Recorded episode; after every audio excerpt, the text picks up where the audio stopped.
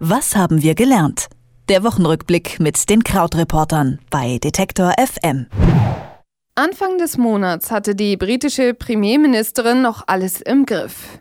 Über einen Kurs im Brexit sei man sich einig. Doch mittlerweile kann man von Einigkeit gar nicht mehr reden. Zwei Minister sind zurückgetreten.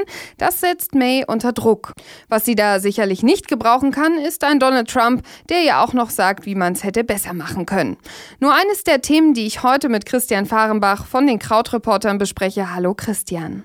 Hallo. David Davis und Boris Johnson sind im Zuge der Brexit-Verhandlungen von ihren Ämtern in der Regierung zurückgetreten. Also der Brexit und der Außenminister sind weg. Wichtige Posten auf jeden Fall in den Verhandlungen. Ja, muss man jetzt wieder von vorne anfangen? Ja, also auf jeden Fall wirkt es ziemlich unübersichtlich von uns aus, das stimmt schon. Also um da mal so ein bisschen Ordnung reinzubringen, ist es vielleicht ganz wichtig, sich klarzumachen, dass jetzt zwei Schritte passieren. Und zwar zum einen, das erleben wir gerade, geht es darum, welche Haltung und mit welcher Verhandlungsidee hat eigentlich Großbritannien und mit welcher Haltung geht Großbritannien dann in die Gespräche, Schritt zwei, mit Brüssel, also mit der E U. Und in Großbritannien ist es so, dass es eben zwei Lager gibt. Einmal das Lager der, ich sag mal, extrem Konservativen, die diesen harten Brexit wollen, und dann ein gemäßigtes Lager, ein softer Brexit. Theresa May hat bisher nicht so richtig gesagt, wo sie dazugehört, bis dann eben sie in dieser Woche diesen Plan vorgestellt hat, ihr Weißbuch. Und seitdem ist klar, sie vertritt eigentlich so die Idee eines Soft Brexits. Das heißt, es gibt eine gemeinsame Handelszone mit der E U, in der es dann auch zum Beispiel keine Zölle geben soll oder so bürokratische Hemmnisse im Güterverkehr. Und bei Dienstleistungen, also zum Beispiel bei Banken, gibt es dann ein bisschen andere Regeln.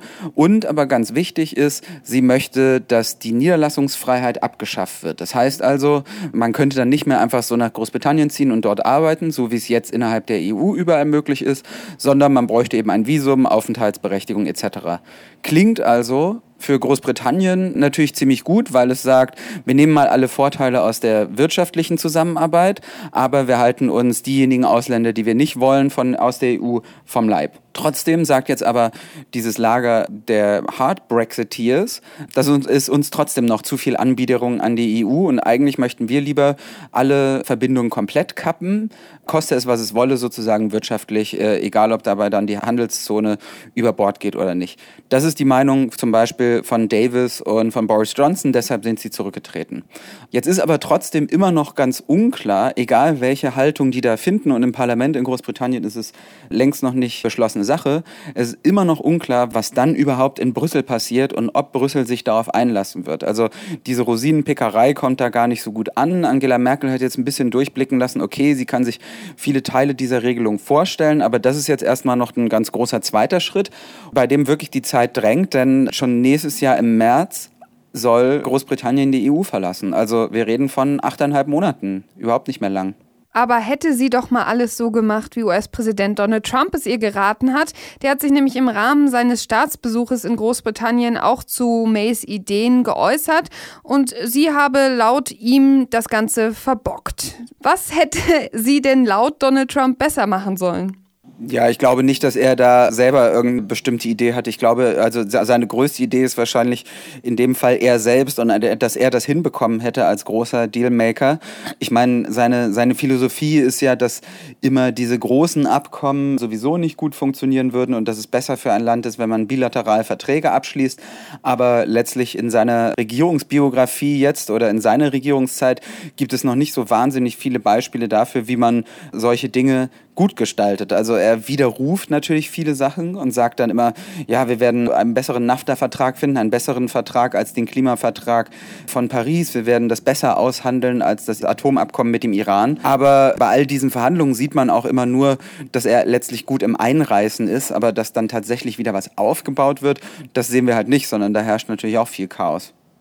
Außerdem ist er einfach, glaube ich, auch oft gerne laut, so kann man das schon sagen, denn Donald Trump mischt sich natürlich auch gern in die E U ein. Beim NATO-Gipfel in Brüssel drohte der U S-Präsident, die U S A würde ihr eigenes Ding machen, wenn die anderen Mitgliedstaaten ihre Rüstungsausgaben nicht deutlich anheben würden. Ich sag mal so, wie stellt sich Donald Trump denn so einen Alleingang überhaupt vor? Ja, also auch da ist es wichtig, so ein bisschen mal genauer hinzuschauen. Also es ist ja auch da wieder so ganz unklar, was meint er jetzt eigentlich, weil es immer so schwammig formuliert wird von ihm und die anderen Länder müssten doch jetzt endlich auch mal ihre Beiträge zahlen et cetera. Aber es gibt letztlich zwei wichtige Kostenarten oder zwei wichtige Finanzwelten da, sage ich mal. Also zum einen ist es eben so, dass die NATO direkt von ihren Mitgliedern finanziert wird. Das ist ein Budget, das ist jetzt nicht so wahnsinnig groß, aber alle Missionen zusammen, zivile Missionen, Militärmissionen, und dann gibt es noch so ein Sicherheitsinvestmentprogramm, belaufen sich insgesamt auf ungefähr zwei Komma drei Milliarden Dollar. Und diese zwei Komma drei Milliarden Dollar werden auf die Mitglieder verteilt. Die U S A zahlen da so zweiundzwanzig Prozent. Deutschland ist schon äh, bei vierzehn Prozent und auch der zweitwichtigste Partner dort. Und diese Beiträge werden auch alle komplett und pünktlich beglichen von den Mitgliedern. Dann gibt es aber noch eine zweite Welt, und zwar gibt es ein gemeinsames Ziel, dass alle Mitgliedstaaten, alle neunundzwanzig Mitgliedstaaten des Bündnisses bis zweitausendvierundzwanzig zwei Prozent ihres Bruttoinlandsprodukts für Militär ausgeben. Die U S A stehen da ungefähr so bei drei, drei Komma fünf, drei Komma sechs Prozent ungefähr, Deutschland eher so bei eins Komma drei Prozent, also relativ weit unten. Jetzt ist es aber da wichtig zu sagen, dass in den europäischen Ländern fast alles, was mit Militär zu tun hat, auch mit Missionen zu tun hat, an denen die NATO beteiligt ist oder wo die NATO wichtig ist. Bei den U S A aber ist es so, dass große Teile dieses Militärbudgets auch in U S A eigene Missionen fließen, also beispielsweise im Südpazifik. Das heißt also, wenn äh, es ist gar nicht so ganz lauter, wenn er da argumentiert, naja, die U S A stecken so viel Geld in die NATO, denn dieses Geld ist gar nicht für NATO-Missionen vorgesehen. Trotzdem sagt er jetzt, ja, Europa lässt sich auf Kosten der U S A beschützen und hat da sehr rumgepoltert, aber am Ende hat er ja dann auch gesagt, okay, er bekennt sich zu NATO und so weiter. Also das ist dann auch immer alles nicht klar, was genau was will, außer eben, dass es den Eindruck hat, okay, NATO als das große Bündnis der westlichen Welt, was gegen Russland steht, dass das halt weiter geschwächt werden soll. Und das ist vielleicht das Auffälligste davon, dass er möglicherweise als äh, möglicherweise ja Richtung Russland da arbeitet. Ja, das wird man jetzt dann sehen, an dem, äh, was bei dem Treffen mit Wladimir Putin rauskommt, obwohl da ja eine viel größere Geheimhaltung vereinbart wurde.